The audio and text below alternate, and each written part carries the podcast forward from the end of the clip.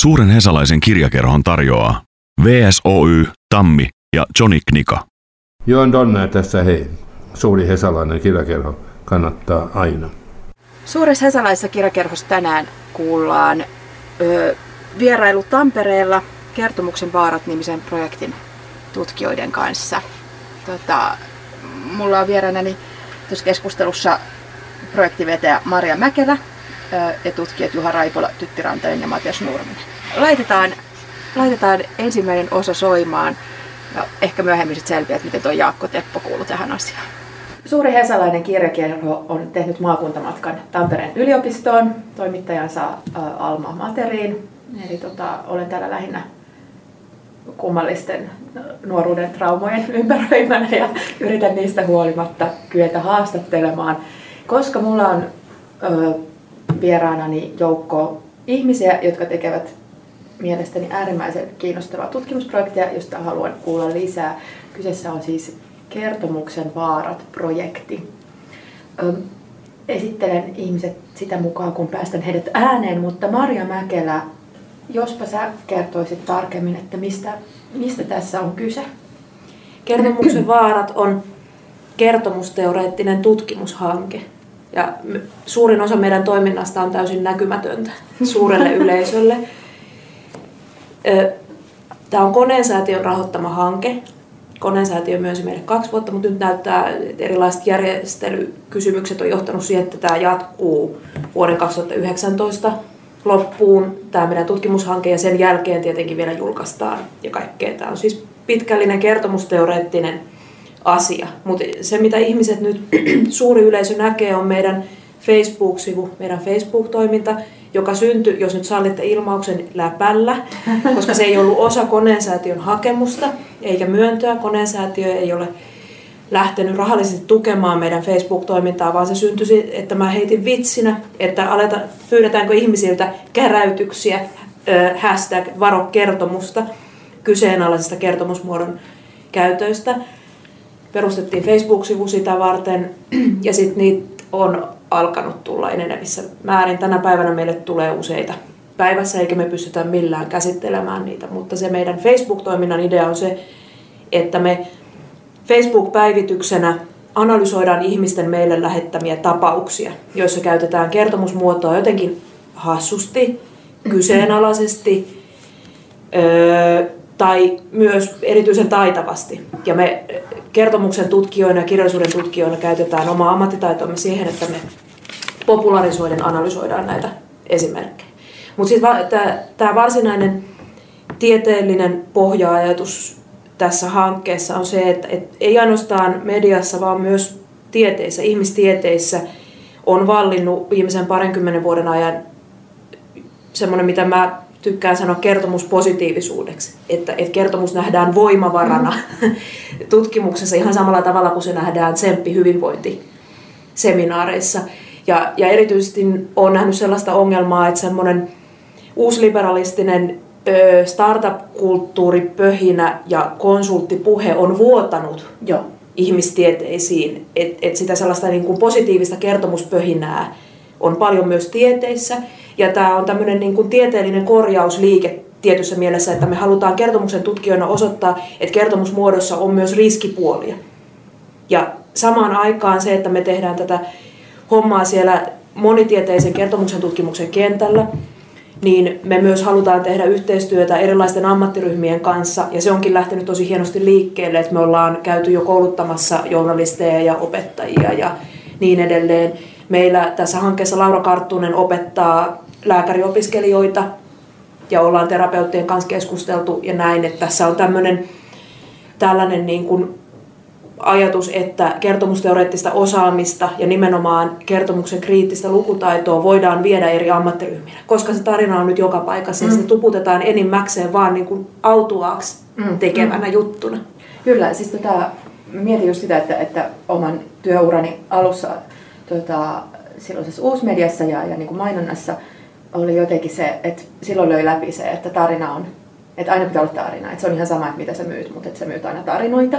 Ja sitten se, jotenkin se on niinku muuttunut tässä just vajaa 20 vuoden aikana niinku uskonnoksi tai, tai sellaiseksi niinku hyväksytyksi maailmankäsitykseksi, että kyllä, että on vain ikään kuin tarinoita ja sitten niin kuin niiden jotenkin sellaista kamppailua ja, ja myös niin kuin esiin tuomista ja, ja, ja sillä lailla, että jopa niin kuin kaikki, kaikki poliittinen puhe on muuttunut sellaiseksi, että joo, että, että niin kuin tämän tarina voittaa.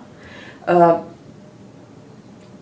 pystyttekö te jotenkin, kaikki saa osallistua, osoittamaan jotenkin niin kuin, mm, niin kuin jotenkin ymmärrettävästi, että miksi voi olla vaarallista paitsi siellä tutkimuksen puolella ja jotenkin niin tieteen puolella, niin myös tällaisessa jotenkin arkimaailmassa tämä tarinakultti, tarinan öö, niin kuin voima, mahti. No hei, mä olen Tytti Rantanen ja Tytti Rantanen ja toista kertaa. Ja toista kertaa Hesalaisen, suuren Hesalaisen kirjakerhon veteraani suorastaan. Tärkeistä asioista, Durasista ja tarinasta. Kyllä. siis niin, se on vaarallista tai kyseenalaista sen takia, että koska kertomusten käyttö on joka tapauksessa kauhean voimakas keino, niin hyvässä kuin sitten pahassakin, niin se joka tapauksessa muokkaa asenneilmastoa. Ja se on se syy, miksi me halutaan tarkastella niitä myös kriittisesti. Eli me ei sinänsä mm, haluta lopettaa kertomusten mm. käyttöä maailmasta kokonaan, piste, vaan me halutaan niin peräänkuuluttaa jonkinlaista laatua niiden käytössä, syynätä motiiveja niiden käyttämisen taustalla ja sitten pohtia kertomusten tällaisen niin kuin hyvin kaikki voipasen käytön seurauksia. Esimerkiksi, että jos jaetaan, tai siis no Maria voi ehkä, tai me kaikki voidaan kertoa enemmän tästä, niin kuin meillä on keskeisenä käsitteenä tämä viraali exemplum, eli tällainen opettavainen tarina, joka leviää somessa tehokkaasti, koska se on aika yksilitteinen, se ei ole mitenkään ironinen. Siinä on helppo erottaa, kuka on hyvissä ja kuka on pahis, jolloin tavallaan me jaetaan sitä tunnetta. Mutta jos me vaikka jaetaan jotain somekertomusta nöyrästä, kiitollisesta, köyhästä, niin miten se vaikuttaa meidän käsitykseen siitä, että mikä on vaikka yhteiskunnan tai sosiaaliturvan tehtävä, tai tarviiko köyhän olla ylipäätään kiitollinen tai kellekään velkaa. Niin nämä, ehkä nämä asennevaikutukset on varmaan se suurin yksittäinen syy. Niin, Juha Raipola, äh, tällaisen ekologisen kirjallisuuden tutkimuksen edustajan, niin näkisin itse omalta osaltani tietysti, että niin kuin siellä on, on, on myös niin kirja, kirjallisuudessa ja kulttuurissa ja ää, yhteiskunnassa on siis tällaisia asioita, mitä ei, ei niin kuin välttämättä myöskään hirvittävän hyvin voi kerronnallistaa. Eli esimerkiksi ilmastonmuutos on tällainen, tällainen tota, iso, iso tota, yhteiskunnallinen ongelma, johon tota, niin kuin, on hirvittävän vaikea kertomuksen keinoin puuttua. Mm. Et, et ne on, niitä kertomuksia voi niin kuin, yksilötasolla voi kertoa siitä, että miten hurrikaani esimerkiksi vahingoittaa ää, jonkun elämää ja siitä voi tuottaa kertomuksia, että miten, mit, min, minkälaisia niin kuin, henkilökohtaisia traumeja se aiheuttaa ja niin edelleen, mutta niin kuin, siitä itse ilmiöstä kokonaisuutena, niin se on niin monimutkainen ja kompleksinen, että niin kuin kertomukset on, on siinä kohtaa vähän niin kuin ongelmissa, että mi, mitä kaikkea niiden, niiden, niiden avulla oikeastaan pystytään tekemään, niin se on vähän niin kuin myös sitten omalta osaltaan ongelmakysymys. Joo, tuosta haluaisinkin vähän kysyä, koska tota, kun, kun ajatellaan, ja tämä toistuu monesti niin kuin tutkijoiden ja, ja tota, asioista huolestuneiden ihmisten puheissa, että, että ilmastonmuutos nimenomaan just kärsii siitä, että se ei, se ei kerta kaikkiaan, se on niin valtava asia, ja sitten just tuosta, kuten sä sanoit, että sitä on vaikeaa niin kuin nostaa tällaisiin niin kuin tunteisiin käyvillä tarinoilla, varsinkaan joita ei sitten jotenkin voi kontrata, että jotenkin että yksittäistapaus tai ja se on myös mielenkiintoista, että miksi just ilmastonmuutos ja jotenkin tämmöisissä niin kuin vaikka hurrikaanikertomuksissa tai muissa, niin tulee niin voimakkaasti sitten se niin kuin jotenkin siilipuolustus, että niiden kohdalla se muistetaan aina, että nämä on yksittäistapauksia ja jotenkin poikkeus ja voidaanko tätä nyt. Ja, et, et se on kyllä mielenkiintoinen ala. Mut, um, niin. Onko te, haluatteko te, että me ihmiset, siis me edustamani tavalliset median kuluttajat ja, ja sen kohteena olevat ja niin kuin kertomusten kohteena olevat tyypit, niin tultaisiin jotenkin tietoisemmiksi kuluttajiksi? Haluatteko te vaikuttaa meihin vai enemmän niihin, jotka kertomuksia tuottavat? Vastasin sekä että, me ehkä yritetään nimenomaan olla hän kertomuskentän kuningaskuluttaja konsepti. kyllä.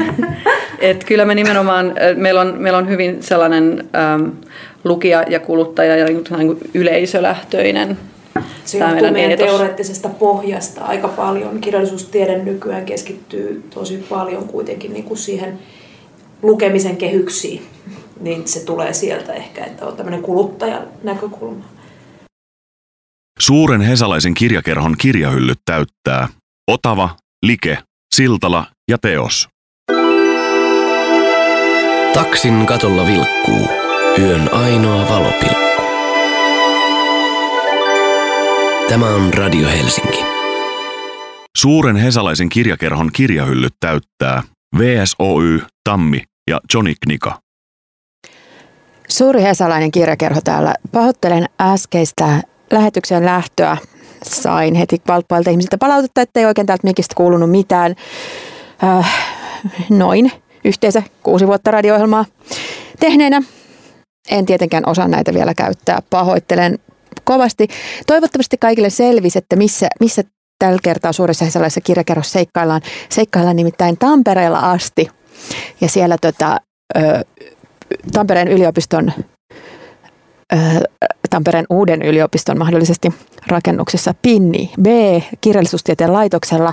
Haastattelen ö, kertomuksen vaarat-projektin tutkijoita ja tota, tota, tota, me, meillä on aiheena tämä heidän pari vuotta vähintään kestävä projektinsa, joka toivottavasti on monille kuulijoillekin tuttu sen Facebook-sivuista. Eli kannattaa, jos olette Fases, niin ottaa seurantaan sellainen ryhmä kuin kertomuksen vaarat. Eli tota, tämän tutkijaryhmän tarkoitus on tarkastella tätä meidän tarinatodellisuutta monille on varmasti tuttu tämä hokema siitä, että kaikki on, kaikki on tarinoita ja kilpailemme tarinoilla ja tärkeintä on kertoa hyvä tarina, koska asioita pitää kyseenalaistaa. Niin Maria Mäkelä, Juha Raipola, Tytti Rantanen ja Matias Nurminen kollegoinen kyseenalaistavat. Tuossa ekassa osiossa puhuttiin vähän yleisesti, että mitä, mitä tota, tämä projekti on tähän mennessä tehnyt nyt mennään Matias Nurmisen johdattamana syvemmälle manosfääriin. Eli katsotaan vähän, että minkälaisia tarinoita miehet muun muassa netissä kertovat ja mitä niistä voi sanoa, jos on tutkinut 1600-luvun viettelykertomuksia.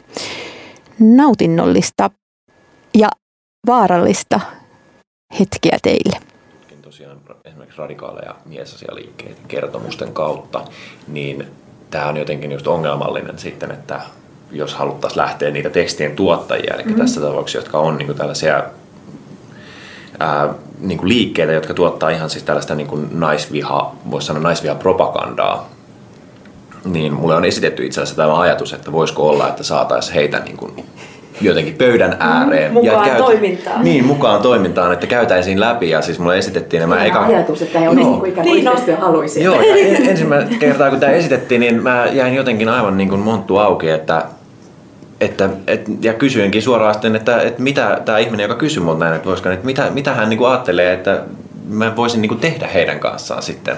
Koska se aina, että pitäisikö mun opettaa heitä kertoa vielä paremmin kertomuksia. ja sitten toisaalta, kun he nimenomaan käyttää näitä he niin kuin tällaisia, he ovat erittäin taitavia, niin. monet näistä tarinankertojista. Ja... Et pitäisikö ne sanoa, että oletteko te funsineet, että teidän tarinat on aika naisvihamielisiä? joo, joo.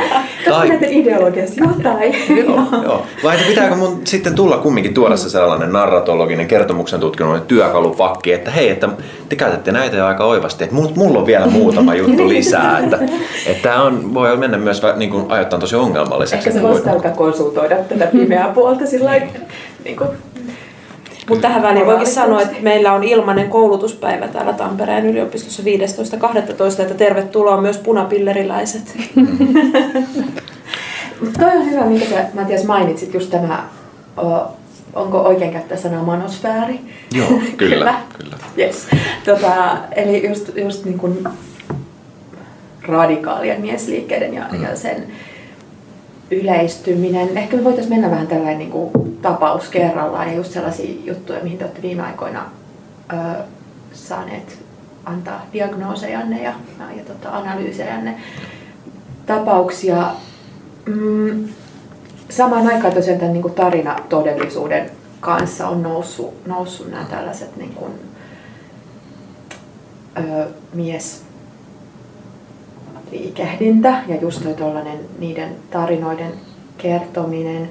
Kuvaa vähän Matias sitä, että mitä tässä on tapahtunut jotenkin ehkä viimeisen kymmenen vuoden aikana kentälläsi. Joo, kymmenen vuotta varmaan on ihan realistinen arvio. Että tosiaan siis äh, enenevissä määrin on tällaisia, niin kun, ja etenkin Yhdysvalloista käsin on lähtenyt nousemaan miesasialiikehdintää mulla on itselläni sellainen teoria, että se liittyy osittain juuri tällaiseen, kun tutkin viettelykertomuksia myös, niin siellä oli tota vuoden sanotaan 2000-luvun alussa, 2005 ehkä oli sellainen, että se on tällainen viettelykulttuuri, jota pidetään osana tätä manosfääriä yhä.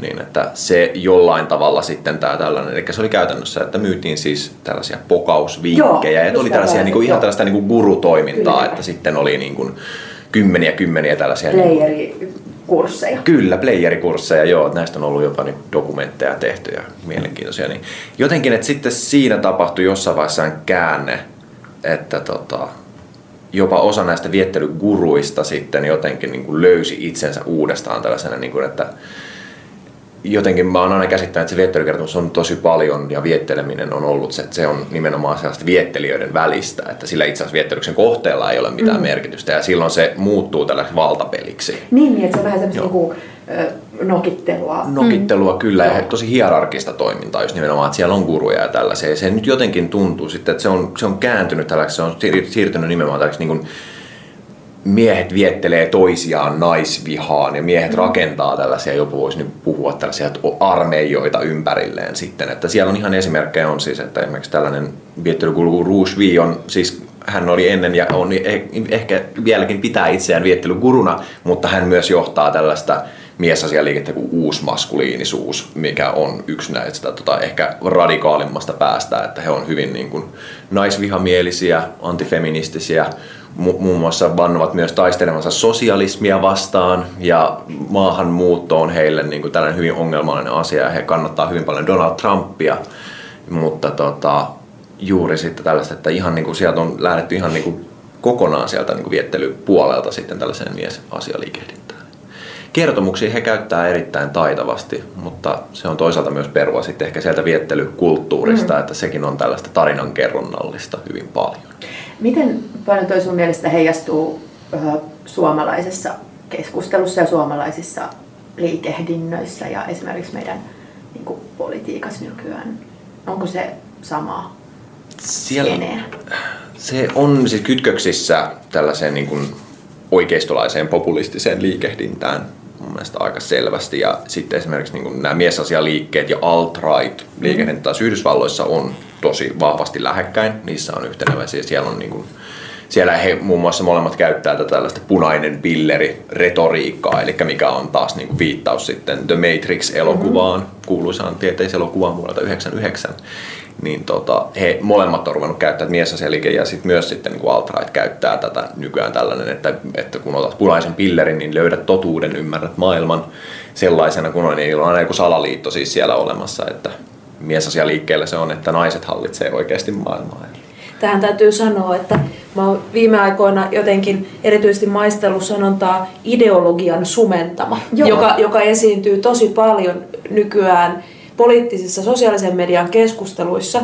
Ja se on siis punapilleriläisten retoriikkaa. Se on siis, että, että ne, jotka on ideologian sumentamia, niin ne on ne, jotka on ottanut Matrixissa sinisen pillerin, on näitä niin feminismin ja mm, poliittisen mm, korrektiuden mm. sumuttamia ihmisiä. Ja sitten on aina niitä punaisen pillerin syöneitä, jotka on ideologioista vapaita. Kyllä, vaikka toimisivat vaikka politiikassa, niin ovat mm. ideologioista vapaita ja sitten ovat tälleen niin kuin next leveliä. Kyllä, kyllä. Ja tämä on tällaista, tässä on tosi paljon tällaista tarinallista kamppailua. Se on jännä, kun Matias on näyttänyt meille paljon niitä aineistoja, niin tämä Rouge V mestari, niin hän on kirjoittanut tämmöisen blogikirjoituksenkin, jonka nimi on Narrative Warfare. Mm, Kyllä. Että on hyvin tietoista, he on Ne on hyvin lukeneita tietoisia, ihmisiä. kyllä. Joo. Ja siellä on siis uudelleen luentoja klassikoista, että Anna Karenina oli yksi ensimmäisiä Red Pill-romaaneja ja tämän tyyppistä, joka on siis feministisestä, ö, 70-lukulaisesta toisen aallon feminismin kirjallisuuskäsityksestä lähtöisin tämä tämmöinen, että luetaan vastakarvaan klassikoita. Niin tämä on tämmöistä niin kuin Niin ne on aivan erityistä. Se on jonkinlaista vähän niin kuin rek- rekuperaatiota oikeastaan. Niin, joo, kyllä. Joo. Suomen, Suomen sitten toisaalta niin kuin skenessä tämä nyt ei, että se on aika pientä puuhastelua niin. tähän mennessä vaikuttanut olevan vielä tämä miesasiakin, mutta sitä on kyllä niin kuin liikkeellä, mutta se ehkä kulminoituu sitten tällaisiin hahmoihin kuin Timo Hännikäinen. Meillä on vähän sitten- ohuessa noi äärioikeistolaiset tai, tai niin kuin kovin jotenkin niin kuin älyköt ikään kuin. Mm. Niin, ja sitten jotenkin tuntuu, että, että suomalaisessa ilmapiirissä tai uusi äärioikeistossa, että niillä ei kyllä ole sitä viettelystä hirveästi, vaan jotenkin ne Ei. menee rynnii sen vihan voimalla pelkästään. Nimenomaan, että se on.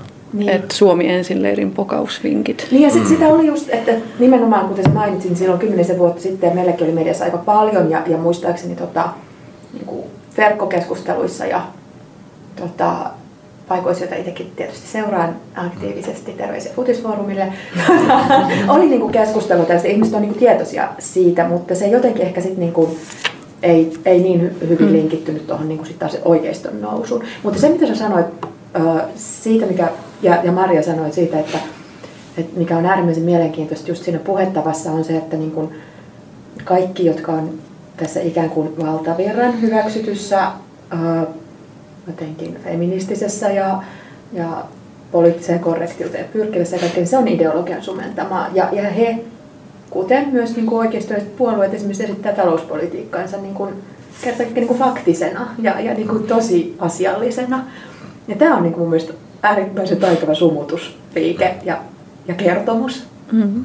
Miten se, miten se voi mennä läpi? Miten, miten niin kuin, ää, jotenkin ehkä laajemminkin myös tuohon just niin kuin, vaikka just niin kuin talouspolitiikan narratiiveihin, että miten, miten voi olla, niin kuin, että joku puoli pystyy käyttämään sitä kertomusta ikään kuin, niin kuin poistaisi sen kertomuksen, vaan esittäen sen ikään kuin, niin kuin perustuen faktoihin.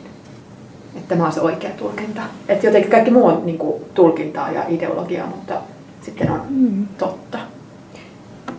Mulla- Mulla on yksi semmoinen teoria tullut feministisestä narratologiasta, joka koskee sosiaalisen median keskustelua ja sosiaalisen median ääniä. Ja, ja mä uskon, että sosiaalisen median tavat keskustella vuotaa ja vaikuttaa tällä hetkellä muihin tapoihin keskustella. Se on semmoinen vanha 90-luvun teoria, jossa tota Susan Lancer-niminen teoreetikko sanoo, että, että ö, modernin romaanin niin varhaiset naiskirjailijat niin joutu ottaa omalla äänellänsä jotenkin auktoriteettia, koska niillä ei luonnostaan naiskirjailijalla sitä ollut. Ja, ja, ja niitä äänifunktioita on autoritäärinen, edustuksellinen ja, ja kokemuksellinen. Nämä on, mä oon kääntänyt nämä tällä tavalla. Ja, ja mä oon sitä mieltä, että sosiaalisen median keskustelija tämmöisessä niin kuin ihmeellisessä näennäisdemokraattisessa tilanteessa, mikä internet on, niin kellään ei ole auktoriteettia luonnostaan. Siinä äänessä on aina, millä itse kirjoitat. Siinä on aina sellainen yritys ottaa auktoriteetti jollain tavalla.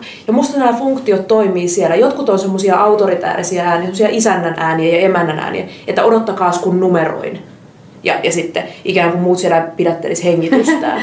Ja sitten on tämä edustuksellinen, että kahden lapsen uusioperheen äitinä sitä ja tätä. Mm. Niin edustan tämmöistä ihmisryhmää. Ja sitten on kokemuksellinen, niin, ko, nimenomaan. Ja sitten on tämä kokemuksellinen, johon kuuluu tämä elämän storien jakaminen ja se, että kertoo omasta kokemuksestaan ja muuta. Ja, ja musta tuntuu, että tosi paljon yhteiskunnallinen keskustelu on kamppailua näiden kolmen äänifunktion kanssa. Ja jotkut vaan onnistuu, koska niillä on jotenkin legitimoitu asema, että ne onnistuu ihan eri tavalla ottaa sen isännän ja emännän mm-hmm äänen. Ja sitten on näitä edustuksellisia puheenvuoroja ja kokemuksellisia puheenvuoroja. Mutta kyllä politiikassa mun näkemys on sellainen, että, että on helpompaa kertoa oppositiosta kertomuksia, tarinoita, semmoisessa mielessä, mitä me ymmärretään, että mikä on tarinan teho. Eli se, että se on kokemuksellista, yksilöllistä, tunnepitosta. Oppositiosta on silloin helpompi kertoa kertomuksia, koska tota, se, se asema ei ole, siis, tai että kertomuksen luonnollinen kulkusuunta tuntuisi olevan semmoinen marginaalista keskiöön, semmoinen kuin pienen ihmisen ääni marginaalista kohti kasvotonta jotain systeemiä. Et sen takia vaikka Yle tekee uutisia, että Kela pilasi ylioppilasjuhlat, mutta Kela ei voi kertoa liikuttavaa tarinaa siitä, että hakemukset käsitellään määräajassa. Tämä on aina se sama esimerkki, mitä mä käytän, mutta tätä mä tarkoitan sillä, että se kertomus on enemmän se semmoinen pienen ihmisen mm, mm. ääniasia. Niin siinä mielessä poliittisessa keskustelussa se kyllä on niin, että mä en välttämättä edes sanoisi sitä semmoista niin kuin val- valtarakenteen ylläpitämistä.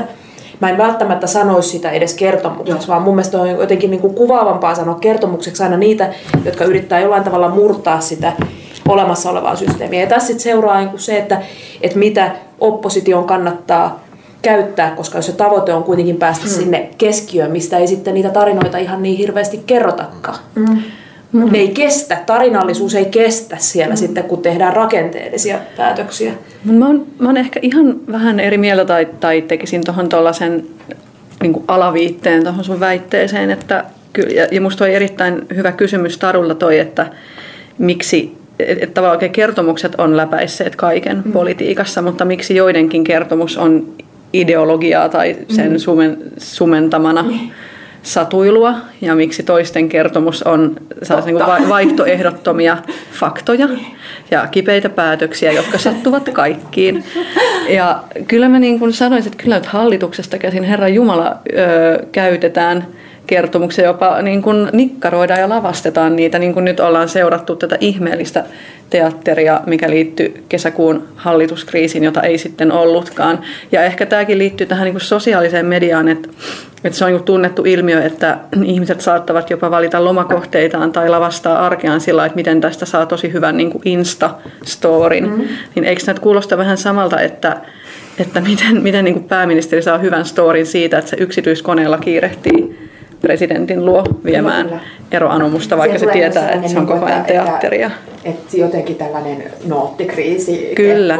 tai, tai joku kyllä. Niin kuin, puututaan peliin niin kuin kaikin voimin. Kyllä, kyllä. Se oli, ja se oli mielestäni tosi tietoinen ja niin kuin, aika mm. hieno tavallaan kikka. Niin, se on vaan niin kuin erilainen kertomus kuin sellainen kokemuksellinen kertomus. Mm. Että se olisi sellainen niin kuin MacGyver-kertomus. niin. Mutta siis kyllä se on kokemuksellinen kerto. Mm. Ne, nämä just mitä on onnistuttu luomaan mm. keskiöstä, niin mun mielestä siinä on jotain semmoista liikettä, että otetaan etäisyyttä siihen rakenteeseen ja esittäydytään sankariyksilöinä Joo. tai mm. kärsivinä yksilönä tai muuta.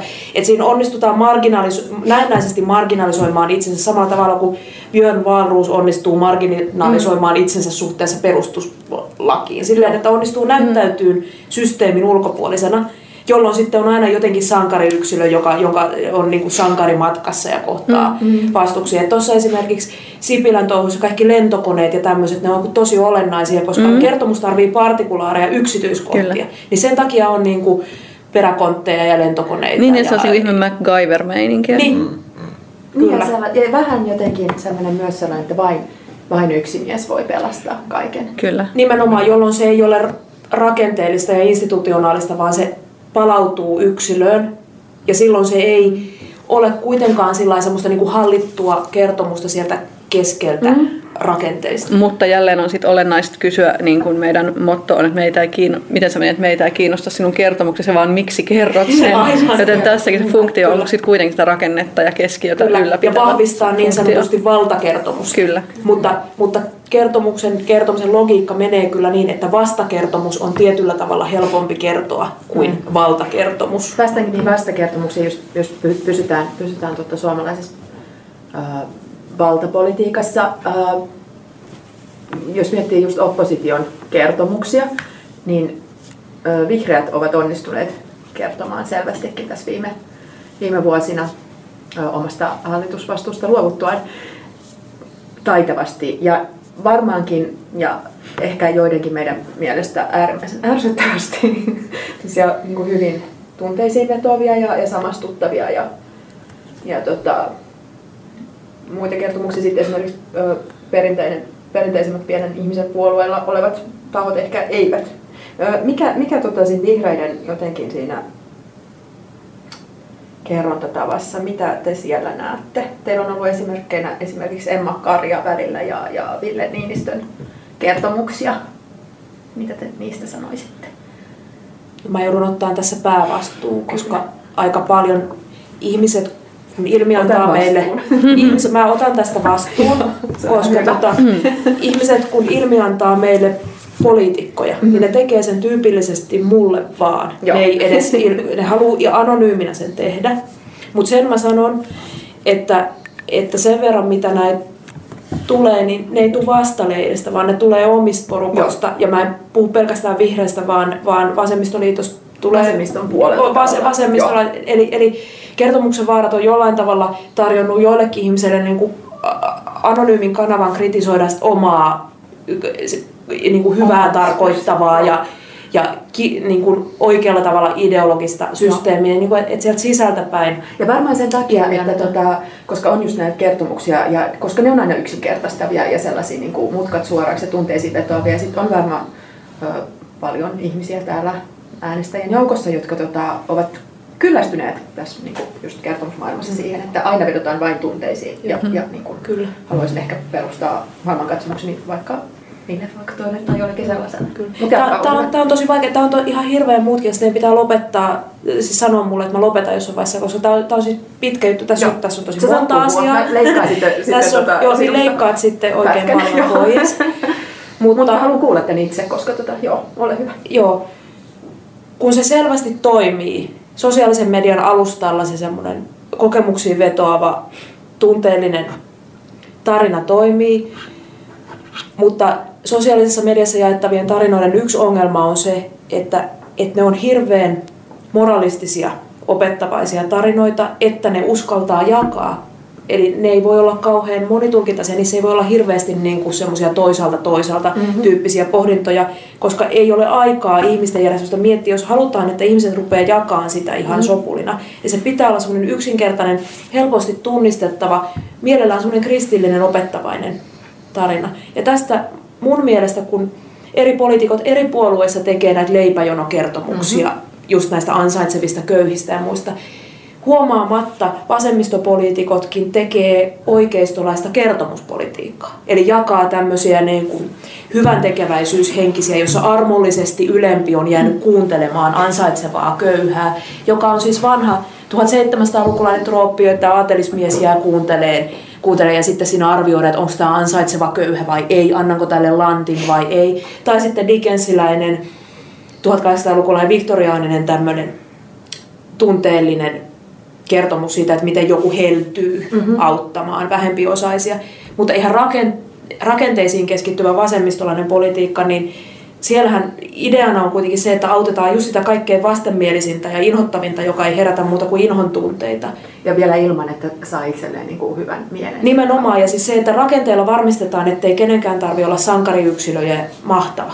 Joo. Siis, ja, ja tämä pätee myös sit kaiken maailman sankarilääkäreihin ja muihin, että kyllähän se hyvinvointivaltio on sitä, että keskinkertaisen lääkärin keskinkertainen suoritus riittää, rakenne varmistaa tämän, eli myöskään sankaritarinat sankarilääkäreistä ja sairaanhoitajista ja sosiaalityöntekijöistä ei välttämättä edesauta rakenteellista politiikkaa. Anu Silverberg te, on tehnyt tämän saman huomion, ja tämä tuli esiin, kun oltiin Tytin kanssa Journalistiliiton opiskelijapäivillä puhumassa, että nämä viraalit liikuttavat sosiaalisen median tarinat kertoo tyypillisesti siitä, että systeemi ei toimi, mutta minä somesankari pelastin, mm-hmm. kukaan muu ei auttanut. On syntynyt tämmöinen selkeä uusi tarina, funktio, tämmöinen kuin auttajat ja ei-auttajat, tämmöinen, mikä, mikä, mikä toistuu. Ja siis tämä on mun mielestä poliittiselle keskustelulle haitallista, että jos, jos tällaista, tällaista ja tämä liittyy siihen, että on taito, kyseessä on taitolaji. Mm. Että et se taitolaji on mun mielestä ensisijaisesti sitä, että kun kertomusmuoto, siihen liittyy niin hirveästi kulttuurista lastia. Jotkut osaa käyttää sitä hyväkseen, niin kuin nämä punapilleriläiset osaa käyttää sitä kulttuurista lastia hyväkseen. Mutta sitten jos yritetään tehdä vaan mahdollisimman helposti nieltävä tunteita herättävä kertomus, niin sieltä tulee kaikkea kulttuurista lastia, tätä Dickensia ja Peter Pania ja kaikkea niin kuin kadotetut pojat, siis tämän tyyppistä juttua. Et, et siinä tuntuu siltä, että ei ole niin kuin ajateltu loppuun asti, koska, koska siinä on niin semmoinen niin kuin ihana, hyvää tarkoittavan aura siinä itse tarinamuodossa. Mutta kun se taito on just pitää tiettyjä, tiettyjä efektejä ulkona ja tuoda tiettyjä efektejä sisään. Ja tässä on myös kertomuksen kertomisen vahvuus, tarinankerronnan vahvuus. Ja siis historiahan on täynnä diktaattoreja, jotka on ollut aivan erinomaisia just hallitsemaan näitä, näitä efektejä. Mutta se tarina, mitä sosiaalisessa mediassa jaetaan, ei välttämättä ole tällä tavalla hyvä ja taitava, vaan se on nimenomaan semmoinen tosi usein vaan tällainen niin kuin helposti tunnistettava ja siinä mielessä riskitön, sosiaalisesti riskitön. Suuri hesalainen kirjakerho. Yhteistyössä Otava, Like, Siltala ja Teos.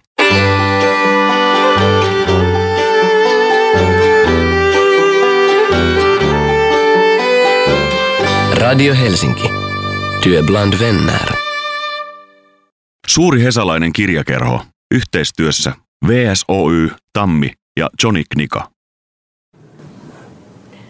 Me just mietittiin tälle meidän seminaarille, 15.12. koulutusseminaarille nimeä, ja mikä se yksi vaihtoehto olikaan, että kertomuskriittisyydestä voimaa. Eiku, eiku, mikä, joo, joo, kertomuskriittisyydestä voimaa. voimaa. Eli, eli, eli mitä jos me voitaisiin olla tämmöinen vaihtoehtoinen hyvinvointiseminaari, joo. koska tota, kyllä se sillä tavalla on, että et ei, ei se ole pelkästään negatiivista mm-hmm. meidän, sen palautteen perusteella, mitä, mitä me saadaan, siinä, siinä on semmoinen henkireikä-elementti, mutta jostain se kertoo, että ihmiset kokee, että se kertomuksen vaarat on henkireikä, ja nimenomaan niissä omissa porukoissa jo, jossain semmoisessa, mihin tuntuu, että on itse pakotettu. Mm-hmm. Että on itse pakotettu vaikka kertoo itsestäänsä tietynlaista mm-hmm. hyvinvointitarinaa mm-hmm. tai, tai mi, miten hyvänsä. Et mä uskon, että tämä on tämmöinen korjausliikemäinen kulttuurinen muuvi, jossa me ollaan nyt yhtenä, ei, ei kertomuksen varat ole todellakaan ainoa, joka tästä varoittelee. Kyllä tästä, että tästä niin on, mutta mut kyllä tämä sillä tavalla on uutta. Ja, ja sillä tavalla ihmiset on tosi hyvin lähtenyt tähän, tähän mukaan, että ollaan me onnistuttu herättelemään sitä kertomuskriittisyyttä. Ja mun mielestä sillä on jo sinänsä arvo, että ihmiset tulee ylipäätänsä tietoisemmiksi ja tekstejä voidaan luoda niin kuin siitä näkökulmasta, että voidaan vaikka ihan, ihan sanoa suoraan, että torjutaan tietynlaisia semmoisia niin olemassa olevia tarinoita, että et voi vaikka kertoa omasta syövästänsä silleen, että et ei tämä ole mikään sota, ei tämä ole mikään mm. taistelu, en mä välttämättä opi tästä mm. mitään. Ja, ja, ja tällä voi ja olla hyvinvointivaikutuksia mm. sillä, että ihmiset ymmärtää, että ei ole pakko aina hypätä siihen kaikkein helpoiten saatavilla olevaan tarinamalliin. Ja täällä voi olla ihan terapeuttinen funktio. Täällä voi olla politiikkaan elvyttävä funktio, kun ymmärretään, että, että ehkä arvoista voi puhua muutenkin kuin oman kerronnallisen identiteetin kautta, että minä nyt tyyppinä tein elämässä tämmöisiä valintoja. Se ei välttämättä millään tavalla korreloi sen kanssa, minkälaista arvopolitiikkaa sun pitäisi mm. tehdä. Tuo on tästä hyvä esimerkki. Ja tota, kyllä siis ylipäätänsä mä uskon, että, että se silka kriittisyys, että siitä on apua, mutta ehdottomasti mä oon myös sitä mieltä, että me ollaan tietyllä tavalla tehty poikkeuksellisesti humanistisena tutkimushankkeena, että me ollaan otettu vähän tämmöinen niin, kuin, niin sanotusti normatiivinen rooli, että me, me kerrotaan, mikä on meidän mielestä hyvää ja mikä on Joo. meidän mielestä huonoa, ja se on, se on hyvin epätyypillistä kirjallisuustieteessä ja kertomuksen tutkimuksessa. Meillä on velvollisuus pidemmän päälle tuottaa jonkunnäköisiä lainausmerkeissä suosituksia, mm-hmm. mutta me ei voida tehdä, siis me ollaan porukka kirjallisuustieteilijöitä. Se on siellä naurettavaa, että me esitettäisiin jotain universaaleja suosituksia. Sen takia me tehdään yhteistyötä journalistien, terapeuttien, opettajien, ammat, erilaisten ammatti-ihmisten kanssa. Ja pidemmän päälle me toivotaan, että me voidaan näiden ihmisten kanssa yhdessä miettiä, kouluttaa. Me halutaan tehdä semmoinen kertomuskriittinen opas, semmoinen kirja on tulossa, mutta tämä kaikki kestää tovin, mm-hmm. että me ei voida nyt heti, että mä tiedän, että me ollaan ilonpilaajia, mm-hmm. koska siis tämä sattuu, niin kuin sen sanominen tarinoista, koska me kaikki kerrotaan itsellemme koko ajan ja kääriydytään niihin niin kuin suojaavaan vilttiin niin erilaisiin lukea niitä ta- tarinoihin. Niin, ne, on, ne on turvallisia, niin me ollaan ilonpilaajia ja meillä on velvollisuus, me luvataan, että me, me kyllä tota, esitetään myös, myös jotain rakentavaa ja, ja kutsutaan kaikki muutkin ajattelevat vaihtoehtoja, että me ei olla tässä mitään keisareita. Niin, niin. Ei keisarit. niin no ehkä voisi miettiä uudelleen. Miten tota, toimittajat suhtautuvat teihin? Nähdäänkö teidät vihollisena vai tota, mahdollisena kumppanina? Varmaan sekä että. Että kyllähän on paljon sellaista turhautumista ehkä myös ilmassa, että no eikö nyt sitten saa kertoa kertomuksia, eikä me olla sitä todellakaan kielletty, eikä voidakaan kieltää, eikä se ole mitään järkeä. Mutta tota, niin. Mä oon alustavasti muodostanut sellaista ja keskustelussa journalistituttavien kanssa niin semmoista edes pientä jotain semmoista checklistiä, että kun journalisti kirjoitat tarinallisesti, niin tarkasta edessä semmoinen ketju tavallaan siitä edustuksellisesta ja kokemuksellisesta edustukselliseen ja normatiiviseen. Ja, ja tämän otti Anu Silverbergkin siellä mm. tosiaan siellä mm. Journalistiliiton tilaisuudessa esille, että et edu, kun nykyään saatetaan kertoa myös semmoisia niin näennäisen edustuksellisia kokemustarinoita Ylen sivulla Helsingin Sanomissa, jotka, joita ei linkitetä enää yhtään mihinkään ilmiöön. Mm. Että se on vaan jonkun yksilön story. Ja sitten mitä, mitä Anu Silverberg sanoi, että sitten tapahtuu semmoinen ihan erikoinen juttu, että nämä täysin aidosti yksittäistapaukset, yksilökokemukset alkaa kuitenkin lukijoiden mielessä jotenkin edustaa mm. jotain, mm. koska eihän journalismin tehtävä ole kertoa yksittäisten ihmisten elämäntarinoita. Mm. Ei se ole journalismin tehtävä millään tavalla. Mutta sitä, sitä mä myös ihmettelen, että jo tota, eri isot, isot mediatoimijat saattaa mainostaakin tuovansa ihmisille tunteita ja kokemuksia. Mm. Mä en ymmärrä, että missä vaiheessa se on, siitä on tullut niin kuin legitimoitu journalismin tehtävä herättää tunteita ja tuoda ihmisille kokemuksia, kun se on ollut se tiedon välitys mm. kuitenkin mm. tosi, tosi pitkään. Niin, ja tavallaan, jos niin tunteiden herättämistä ja, ja kokemuksellisuutta on pidetty niin kuin keinona tuoda tietoa esiin, niin nyt, se, niin kuin, nyt tuodaan vaan ne. Ja Juuri näin. Mm. Niin, tai sitten mä myös näkisin niin kuin journalismin kuluttajana, lukijana sen myös esteettisenä tai niin kuin mm-hmm. journalismin estetiikkaan liittyvänä kysymyksenä, että mulla on No siis mitähän tämä on Suomessa kestänyt ehkä jonkun kanssa kymmenisen vuotta tämä niin kuin kerro, kerron, kertomuksellisuuden ja niin kuin kokemuksellisuuden trendi journalismissa, niin mulla on tullut aika varhaan jo sellainen hirveä niin kyllästyminen siihen, että mä luen jostain naisten lehdestä jonkun toimittajan tilityksiä siitä, että istun nyt saunan lauteella ja tajuan vihaavani siskoani. Itse tilittää siitä ja sitten keskellä juttua soitan psykologille tai terve, en ole yksin ongelmeni kanssa. Ja sitten siinä on se kaava ja siinä lopussa, että no niin nyt voin taas ää, ojentaa siskolleni saunassa tämän shampoo-pullon, olen nyt sinut jotenkin näiden negatiivisten tunteiden kanssa.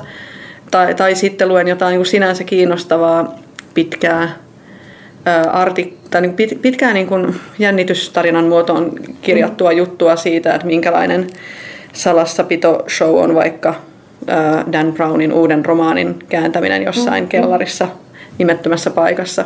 Ja siinä on erittäin niin kuin jännittäviä, kiinnostavia asioita, mutta sitten myös ihan todella pitkiä. Tämä oli itse asiassa, oli muistaakseni Longplay joku käännösjuttu, että tämä ei ollut suomalainen toimittaja nyt syyssä, mutta kyllä mä aloin niin kuin hyppiä yli sellaisia kohtia, missä aivan turhaan selittää, että mitä se on syönyt sinä aamuna. Niin, ei, kun hän kirjoittaa niin kuin itseään sinne. Niin, ei mua kiinnosta, herra Jumala. Niin, ihan niin kuin joka ikinen yksityiskohta. Kyllä, kyllä. Et mun mielestä Tuo myös siihen... Myös siihen check... elämä on yleensä myös niin tylsä, että sitä ei kannata myös Sankarijournalisti. Niin. Kyllä, että mun mielestä siihen checklistiin voisi myös tulla viimeisen kohdan, että, että mie, kysy itseltäsi, kiinnostaako tämä nyt varmasti mm. kaikkia. Joo. Tietysti on kuullut ehkä semmoinen niin kuin tietynlainen journalismin konsoutuminen, että, mm-hmm.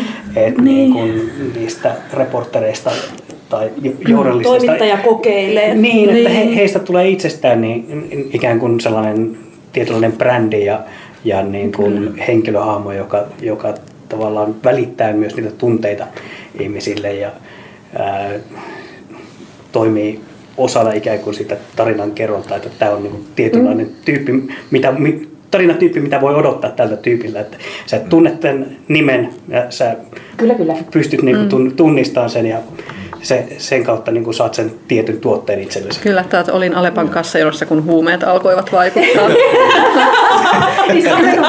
Mutta tässä on, tässä on että, että siis kyllä Suomessa edesmennyt Ilkka Malmberg kirjoitti mun mielestä itsensä ihan niin taitavasti niin juttuihin, mutta sitten ne niin kuin saattaa vähäisempää mm. ilkkaa, eikä ole ehkä niin kiinnostavia. Mutta, mutta oli, oli Malmbergillakin kyllä sekin manerisoitui. Kyllä manerisoitui. Et, et, ja sitten se myös, että niin me ei olla kaikki David Foster Wallaceja niin. niin kokemassa kalamarkkinoita. Niin. Niin. Ja sitten sit mä vielä ihan nopeasti sanon myös sen, se, ja tämä palautuu, tuo Juhan erittäin hyvä huomio tuosta, palautuu myös siihen edustavuuteen, että sitten tulee näitä todella hirveitä juttuja, että toimittaja testaa, miltä tuntuu elää viikko vähävaraisena, ja sitten Kyllä. paljastuu, että se ei niinku todellakaan, että se on vaan ihan älytön köyhyyslaappaus. Sen sijaan, että hän olisi haastatellut köyhiä ihmisiä. Esim.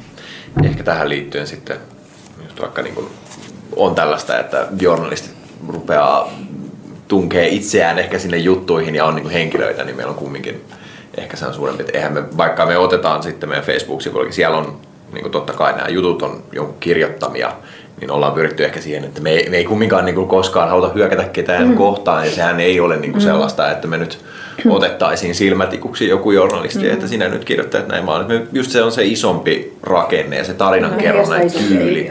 Se on nimenomaan, että me puhutaan niin kuin siitä laajemmin siitä isosta ilmiöstä Mm-hmm. sitten, että toivon, että kukaan ei ole koskaan kokenut, että Mm-hmm. me nyt täällä kertomuskeisarit huutelee, että Ainakin lukijana se on kyllä vaikuttanut siltä, että te pystytte aika hyvin niin kuin just tekemään niistä. Mm.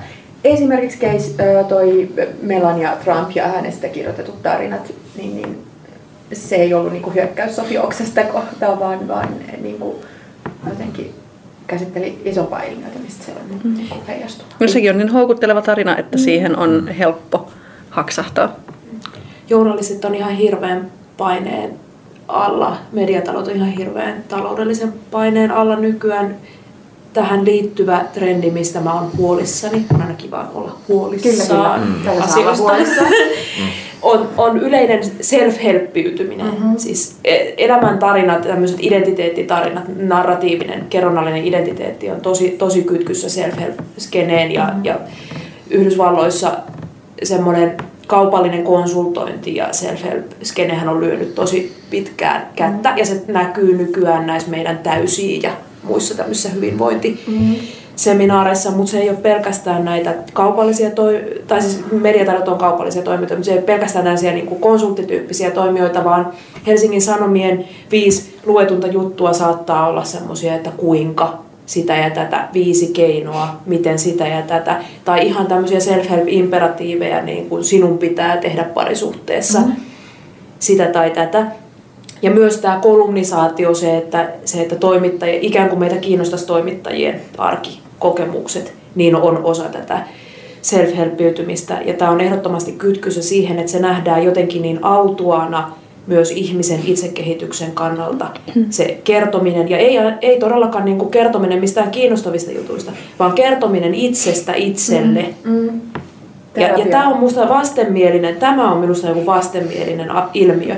Et kyllähän kerto, kertomuksen kertominen on kuitenkin lähtökohtaisesti, kun nämä tarinakonsultit aina vetoo siihen, että kun jo tuhansia vuosia sitten leirinuotiolla. Mm. No eihän nämä, niin nämä leirinuotio tyypit niin omasta voinnistansa siellä mm. toisille kertonut, vaan ne kertoi jotain semmoista maailmaa avartavaa Kyllä, kyllä. juttua, mytologiaa, historiaa, kaikkea, kaikkea yhteisöllisyyttä rakentavaa. Mutta nythän tämä kertomuksen suunta on just tämä minusta minuun. Kun kertomuksen suunta voisi todellakin olla niin kuin minusta poispäin, se olisi mun mielestä kaikille suositeltava.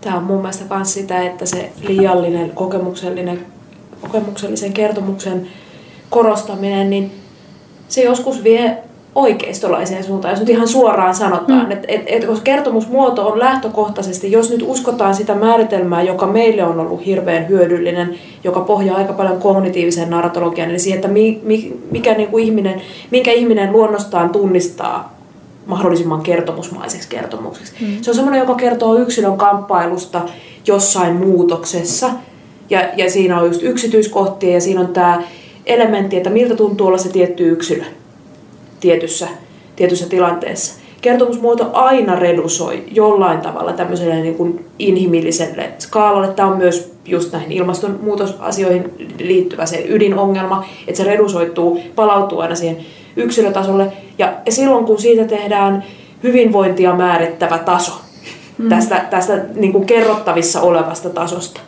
niin silloin se, se tavallaan se ei ole mitään muuta vaihtoehtoa kuin se self-helpmäinen tsemppipuhe, joka on siis ytimeltään ei rakenteellista. Se, että muutos mm. lähtee susta itsestä. Ja, ja tämä ei todellakaan ole pelkästään kertomukset. Mä oon tutkinut myös sisustustekstejä. Että, sisust, että se, että ihminen ympäröi itsensä mm-hmm. näillä, näillä motivaatiolauseilla, niin se on samaan aikaan se tuo turvaa. Se tuo sulle semmoista tekstuaalista turvaa. Mm-hmm. Kaiken niin kuin tekstimassan keskellä sä voit ostaa itsellesi tyyny, jossa lukee Queen of fucking everything. Niin, niin. Ja ne on tämmöisiä affirmaatiolauseita. Affirmaatiolauseita, jotka on niin halpoja ne tyynyt, että niitä lähes kuka tahansa suomalainen voi ostaa. Mutta samaan aikaan tässä maailmassa on ihmisiä, jotka on Queen of fucking everything. Ja sitten on niitä, jotka ei todellakaan ole. Ja, ja, ja tämä taso häivyttää. Tosi paljon näitä lähtökohtia. Mä pelkään, että on nyt tulossa joku semmoinen self-helpin kasvattama sukupolvi, mm. jossa, jossa ne ihmiset oikeasti ajattelevat, että kaikki on itsestä kiinni mm. ja ollaan vielä sokeampia mm. rakenteellisille mm. kysymyksille kuin mitä meidän, niin esimerkiksi mun sukupolvi, mä oon 36, niin, niin mun mm. sukupolvi on ollut. Me tässä vielä edustetaan sellaista sukupolvea, jolla niinku, että et tämä on kuitenkin niinku uusi ilmiö ja sen takia sitä ehkä niinku analysoitavissa, koska, koska jotenkin se näkee kuitenkin vielä vähän niin kuin erillisenä ilmiönä. Mutta jos palautetaan toi itse apupuhe vielä niin tuohon työelämään, mistä teit Taru erittäin hyviä huomioita, niin tavallaan se, että kun tuodaan siihen työelämäympäristöön tämä motivaatio ja tsemppipuhe ja self-help-kulttuuri, niin silloin rakennetaan tavallaan sellaisen erittäin niin kuin perusduunarillekin sellainen tavallaan niin kuin emotionaalinen velvollisuus olla itse osa sitä yrityksen tarinaa ja silloin päästään luiskahtamaan hyvin helposti sellaiseen ihmepuheeseen, että no niin, että siivoojuus on kutsumusammatti. Siinä kuin joku taiteilijuus tai joku tällainen. Niin, jolloin taas sitten päästään siihen rakenteiden sumentamiseen, että koska se on kutsumusammatti, niin sitten ei sitä välttämättä tarvitse niin hirveästi maksaa, koska sehän on nyt sun niin kuin sydämesi palo, johon olet nyt kokemuksellisesti ja tunteellisesti... Rakkaudesta lajiin. Niin, rakkaudesta lajiin olet sitoutunut tähän samaan, samaan rakkaustarinaan sen yrityksen kanssa. Kyllä, kyllä. hyvä huomio. Uh, lopettelemme tällä kertaa tähän. Voitaisiin aloittaa sellainen niin kuin kertomuksen vaarat radio-ohjelma ehkä ensi vuonna hyvä idea. Mä luulen, että tuota, se kiinnostaisi sellaisia kaupallisia yrityksiä olla mukana sponsoroimassa sitä. Ehkä ne voisi profiloitua sellaisella niin. kertomuskriittisellä kertomuksella itsestään. Kiitos paljon. Kiitos. Kiitos. Kiitos. Suuren hesalaisen kirjakerhon tarjoaa VSOY, Tammi ja Johnny Knika.